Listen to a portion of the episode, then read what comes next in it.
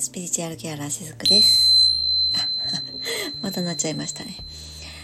えー、ちょっとあのー、このね、収録をしているのが少し時系列がちょっと、えー、なんていうのかな、逆になっちゃってるので、あれですね、あのー、明日以降の冒頭のご挨拶はこれまで通りお話ししていると思います。あの、というのもですね、今日この配信をしているのが、え5月の26日の金曜日になるかなと思うんですけども26日の金曜日の分だけがですね、えー、いつもまとめ撮りをしてるんですけれどもスコーンと抜けてしまっていて ねでそれに気づいたのが今朝今日は5月25日なんですけれども今朝だったんですよ。でああもう26日はお休みにしようかなとかも思ったんですけども、ま、ちょっとね今日なんかこう感じたことがねあったので忘れないうちにこれを収録してこれを26日にねアップしようと思って今収録をしているところであります。で、えー、先ほどねチーンって聞こえたかなと思います。ティン社の音なんですけどもこれをね使用し始めたのが確か31日分の収録から使ってるんですね。なのでちょっと時系列がねごちゃごちゃっとしてるかなと思うんですけれどもはい、えー、そのご説明でありました。えー、今日はですねだいたい今月に一度受けている、まあ、いわゆる自分のエネルギー調整ですよね、えー、その日だったんです。で私自身もそのお客様に対してですねエネルギーワークヒーリングっていったものをレインドロップを通してでもそうなんですけれども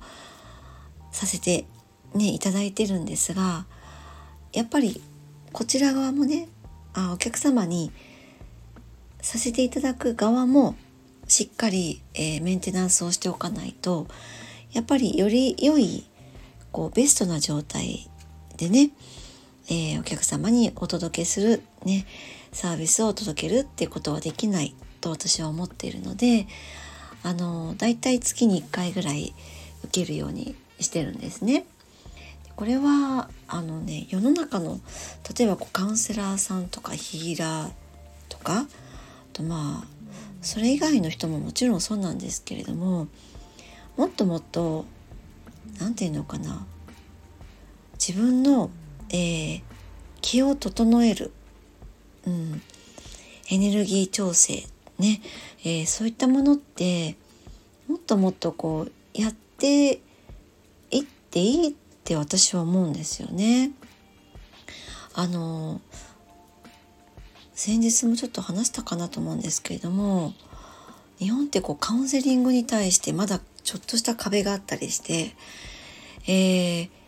どういった時に受けるかっていうともういよいよ自分のこう心のところがねいっぱいいっぱいになってもう限界になってってもうなんか会社に行くのも体が起きれなくなっちゃってとか例えばそういうこうギリギリになった時の駆け込み寺みたいなものが日本における例えばカウンセリングかなと思うんですよね。でもなんかもっともっと身近なものになってもいいって思っていてだって私たちって常に常にいろんな感情を味わっていますよね。この肉体を持っていろんなことを経験しているからにはそこに必ず感情って伴ってくると思うんですよ。でもちろんその感情を感じれないほど感情が麻痺してしまってっていうこともあると思うんですけどももうねそんな風にこう例えば感情が麻痺してしまってると心と体ってつながってるので体の感覚もまたね鈍くなってきちゃったりするんですね。だから日本人ってよく肩こりの人が多かったりしますけれどもね独特の感覚なんですよねこれで日本人のね。日本人って本当にその真面目だからギリギリまで頑張っちゃうんですよね何事も。そうするとこの体の感覚もギリギリまでわからなくなるほど本当にこう体の感覚すらもう麻痺してしまうほど頑張りすぎちゃうんですよ。でそれはやっぱり心にも体にもそんな風に現れるわけなので、えー、心のカウンセリングに行ってみたりとかヒーラーさんとか私のようなこう、えー、見えない世界のことを扱っている人のもとで、えー、ボディも心もメンテナンスをしてもらうっていうのはある意味とっても自分に優しい行動なのではないかなって私はそういうふうに思ってるんですね。まあでもそうは言ってもですねこんな風にこうやってお話をしている私もほんの数年前までは、えー、ギリギリまで自分を追い込んで肉体的にもねメンタル的にも追い込んでそしていよいよっていう時に本当に駆け込んでいたんですよ。それがもう当たり前だっていうふうに自分のデフォルトになってたのでねでも本当にこれはまあ長年えー、世間体とかね親のからの意識とか、まあ、そういったものによるそういったものによって出来上がった自分の中の当たり前だっただけなんですよね。本当はもっともっと自分がやりたい時にそういうのをやればいいし、えー、今の私みたいに、えー、月に1回ぐらいのペースでっていうふうに決めてね。まあそういうのって多分ね直感だと思うんですよね。直感であ次この日に予約しようとかそんな風に、えー、やっていくことでだんだんそれが自分の中のなんだろうなそれこそ当たり前になっていってそれが、えー、心地よくってそういう風なことをしていいと自分に許可をしてあげるっていうことがどれほど幸せかっていうのをここ数年ですね私もやっと気づけたとこでもあったりします。まあ、でも気づけた時からがまたねスタートだったりするのでね、えー、ぜひ皆さんもねいろんな気づきがあった時は、えー、もう時間がないとかねもう遅いかもなんて思わずにそこから気づきから全て始まっていくのでですね。またいろんなことにチャレンジしていただけたらなと思うんですけども。えー、今日お話ししていく内容はですね、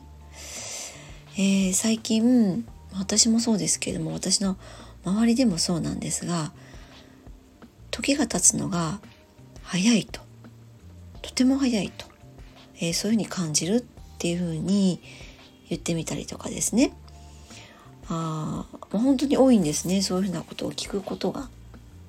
でそのまあ、どうしてそんな風になるのかなっていうところをずっとなんかこう思っていて恐怖と感じたことがあったのでこの時間とか時間の流れとか、えー、時間軸みたいなお話をねしてみたいなと思うんですけれどもちょっと取り留めのない話になるかもしれないです。まだ完全になんか自分の中で分析ができたわけではないのでですね。えー、っとですね例えば同じ1ヶ月だったとしてもなんかこの1ヶ月はめちゃくちゃ長く感じたっていうふうに感じる時もあれば、えー、この1ヶ月がとても早かったっていうふうに感じる時もあると思うんですよね。で例えばその遅く感じたっていう時っていうのは何かその例えば1ヶ月後にすごく楽しみにしているイベントがあって、えー、それまでの時間がとても長く感じたと感じるケースがあるかなと思います。でそういう時は自分の中で何が起こってるかっていうとおそらくですねとても大変な中にいると思うんです。えー、大変な中っていうのは自分の身の回りでいろんなことが勃発していてなんかそれが例えば自分にとってとてもしんどいことであったりするとやっぱりそのたとえその先に楽しいことがあってもああまだかなまだかなっていうふうになってると思うんですねその時っていうのは。でもそのあの楽しみがあるって思えば、えー、なんとかそこをね乗り越えていけるのが人間だと思うんですけどもこの遅く時間が遅く感じている一方でこの私はねこの肉体を持ってるこの私というのはとても時間に追われていると思うんです。わかりますか？この感じ。えっとね例えば仕事でとてもバタバタしていてもう毎日毎日朝5時半に起きて、えー、7時には家を出てとかね。まあちょっと前の私みたいですけれども。そんな感じでその本当に周りの時間に合わせて自分の一日の時間を使っている。だからもう本当に必然的に追われている感じですね何かを、えー、物事をこなしていくやりこなしていく終わらせていくというものに追われている感覚です。そんな風に肉体は時間に追われているのにこの体のなんかこう内側の方ではすごく遅く感じていたりするんですよ。このギャップがすごくあるなっていうのを今日気づいたんですね。でも例えばその本当にね自分のペースで朝も目覚まし時計じゃなくてね例えばこう日の光を感じながら目が覚めて、ね、自分のペースで朝の時間を作っていって、えー、自分のペースで例えばこう仕事をしていくとかねその日一日を過ごしていくっていうことをしている毎日だったとしたらきっとこの時間ってその瞬間瞬間は割とゆっくりだと思うんですよ。なぜならその時その時をじっくりと味わっているからですね。なんかねそんな風にこれからねこの地球ってまあなっていけるじゃないかなっていうのもまたなんか漠然とねこれはまあ何年か先とかじゃないかもしれないですけどねなんかこうそういったのも感じていたりします。えー、現代のね社会ってまだまだ競争社会なんですよね。ずっとそうじゃないですか？私たち。私がこの生きてる50年間も。えー、幼稚園に入ってからも保育園に入ってからも小学校でも社会に出てからも。そして例えばその私みたいに、えー、独立してね何かを始めていこうとした時に結構あったりするのがその例えばこう集客の仕方とかね。なんかそういった、えー、うんマーケティングみたいなものとかを学ぶ講座とかもあったりしますよね。あったあるんですよ。でえっとそういったのがねそれもね競争なんですよね。どういったことをしてるかっていうと、えー、例えばそのみんなでね講座を受けてでその中で「誰々さんの成功事例を発表します」とか言ってこう言わせるわけですよね生徒さんに。そして、はい、私はこんなので成功しました。私はこんなので成功しました。とかって言っていくんですよ。で、そうやってその成功体験を一見シェアしていることで、わあ、すごいですね、とか言って、こうみんなで称えているように感じるかもしれないですけど、その裏にあるのは、あの人はあんだけ頑張っている私も何か成果を出さなきゃみたいな競争心をその生徒さんの中にねこうムクムクっと無意識のうちにね湧き上がらせてそしてよしじゃあ次のステップに行きましょうって言ってまた例えば次の高額な、えー、講座を持ってくるとか、まあ、そういったのってあるあるなんですよ。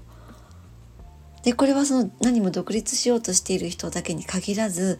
えー、会社にねお勤めの人組織にそぐ、えー、属している人もそうですけどももうどこ行っても比較競争ってあるじゃないですか。もう至る所に転がっていると思います。よーく目を凝らしているともう全部そうなんですよね。でねきっとこの感覚が人類にあるうちは時間の流れを自分のものにするっていうそういった、えー、経験ができないと思ったんですよ。うまく言えてるかな。えー、よくね他人軸とか自分軸とかも言いますけれどもやっぱりこういった競争社会の中にいる時って結局他人軸になっちゃうんですよおのずとね。だからよくね私自分軸っていうものを知りたいんですとか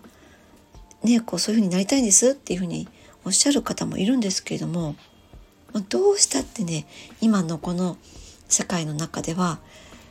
他人軸に違う自分軸になろうってね完全になろうっていうのはほぼ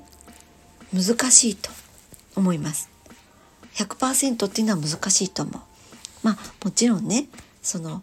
80%とか、まあ、パーセンテージで言うのもおかしいかもしれないけどそっち寄りになるっていうのは可能だと思うんですよ。でもね100%自分軸でってもう今のこの世の中では難しいなって思ったんですよね。ただ何て言うのかなそれでもやっぱりそこに向かう鍵は必ずあってですね。でそれはもう唯一にして最大の、まあ、人類の課題かとも思うんですがもうこれはですね意識レベルの問題だと思うんですよ。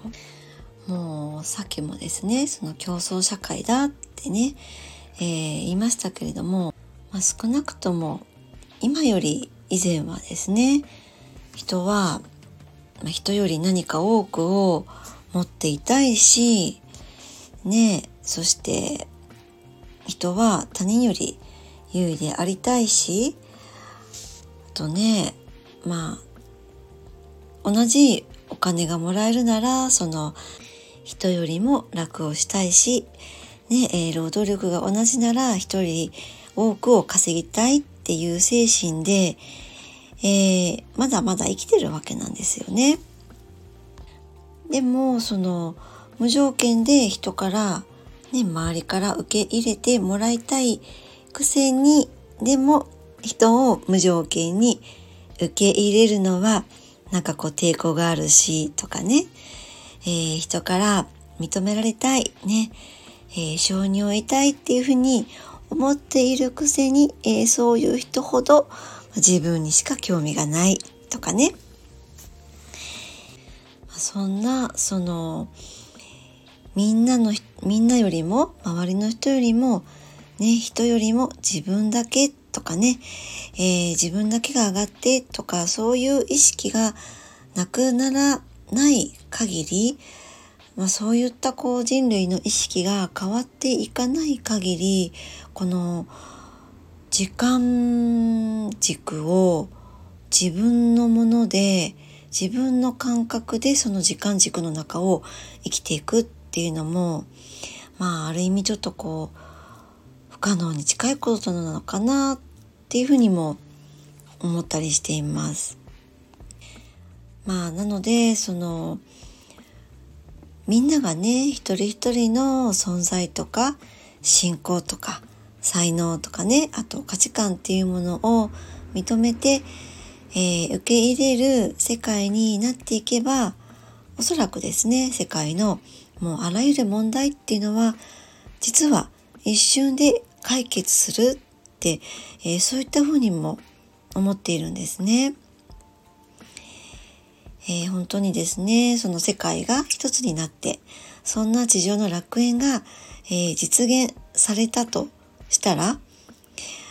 あ私はね逆にもうこの星で生きていたくはないかもしれないです。あの人間ってねきっと思うんですけども愚かで危なっかしいから人間として生きていて人間臭くてねだからこそ面白いんだっていうふうにも思うんですよね。ね、ろくでもないような人間がね、私みたいなね、人間も含めてね、だからこそ、いるからこそ、この世界の素晴らしさをまた、そういった側面からも実感できるとも言えると思うんです。まあだからですね、その個人にできることがあるとすれば、うん、まあもう本当にシンプルなんですけども、よく言われるようにですね今を楽しく生きることこれに尽きるかなっていうふうにも思っています。自分がね人生楽しく生きていればおのずと人にも優しくできますよね。ねええー、誰かから何かを奪いたいとか、えー、自分だけ得したいとかね楽したいってね敬われたいっていう風な気持ちもね薄くなっていくと思うんですまあねそんな単純なことでもないだろうっていうふうなね思いもある方もいらっしゃるかもしれないですけれどもだってね、えー、他人のことは変えられないわけですよね。としたらもう自分が何しようと変わりゃしないわけなので結局はね。だったら自分がやっぱり、えー、自分を一番えー、好きになってあげられる方法で生きていって自分を大切にしてあげて、ね、そうやって生きている姿を見てくれた人が例えば一人でも二人でもいたとしたらそうやって生きている人を見て何かを感じて自分も変わりたいっていうふうに思ってくれる誰かがいるかもしれない。わけなんですよね。だから楽しく生きていることが結果的に、えー、人に影響を与えられるっていうこともあると私はそういうふうに思っているわけなんですね。あでもここでもやっぱりポイントがあると思っていてそれをその意図して意識的にやろうとするっていうのはまたちょっと違うかなって思うんですね。えー、人に影響を与えたいっって思う人っていうのはやっぱりそこでもその人からね一目置かれたいとか見守られたいっていうふうに、えー、そういった欲で単にそれはやっぱりエゴになっちゃうんですよね。そういうエゴに駆られて、えー、行動を起こしてしまうと結局低い意識のままあるいはもっとよりもっと深いもっと深いじゃないもっと重い、えー、意識低い意識にのところに行ってしまうかもしれないっていうことになっちゃうんです。んでまあそうなれば全体の、ね、人類の意識が上がるどころか自ら率先して実はその下げているっていうことになってしまっているっていうことなんですよね。だから本当にねあの他人のことはどこまで言っても他人事なんですよね。なんか一見冷たそうに聞こえるかもしれないですけれども自分が変えられるのはもう自分自身しかないんですよね。で、えっと、実はね今日のインスタにも上げているんですけどもその私たちがどういった人と、まあ、ものでもそうなんですがどういったものと出会っていくかっていうのは、えー、自分の中にある記憶とリンクしたもの人と、えー、引き合うようになってるんですね。物にもね記憶って残るんですよちゃんと残りますなので物でも人でも言えることなんですけれどもその自分の記憶だけじゃなくて相手の記憶と共感しつつそこに今の自分の感情がこう乗っかった時にガチッとリンクした時にそのご縁ってまたどんどん広がっていくんですよね。そしてまたさらに同じような周波数の人たち物事を引き寄せたりするんですよ。ということは自分の中にどんな記憶があるかっていうことによってこれからの先の道が変わっていくっていうのはなんとなく想像がつきませんか？だから自分がどんな記憶を自分の中に持つかによってまた出会う人たちも変わっていくわけなんですよね。で、まあ、心地よい記憶であればあるほどそのような人たちが増えていけばこの世界っていうのはより優しい世界になっていくって、えー、そんな風にも思っていたりします。はい。ちょっとやっぱり取り留めのない話になったかなと思いますけれども、最後までお付き合いくださってありがとうございました。ああ、実はですね、この最後の挨拶もちょっと変えたいなと思っていて、なんかもっとフランクにご挨拶したいなと思っています。バイバイっていうのにしようかなと思ってるんですけど、どうですかね？フランクすぎるかしら？まあいいや、今日はちょっとそんな感じで終わらせたいなと思います。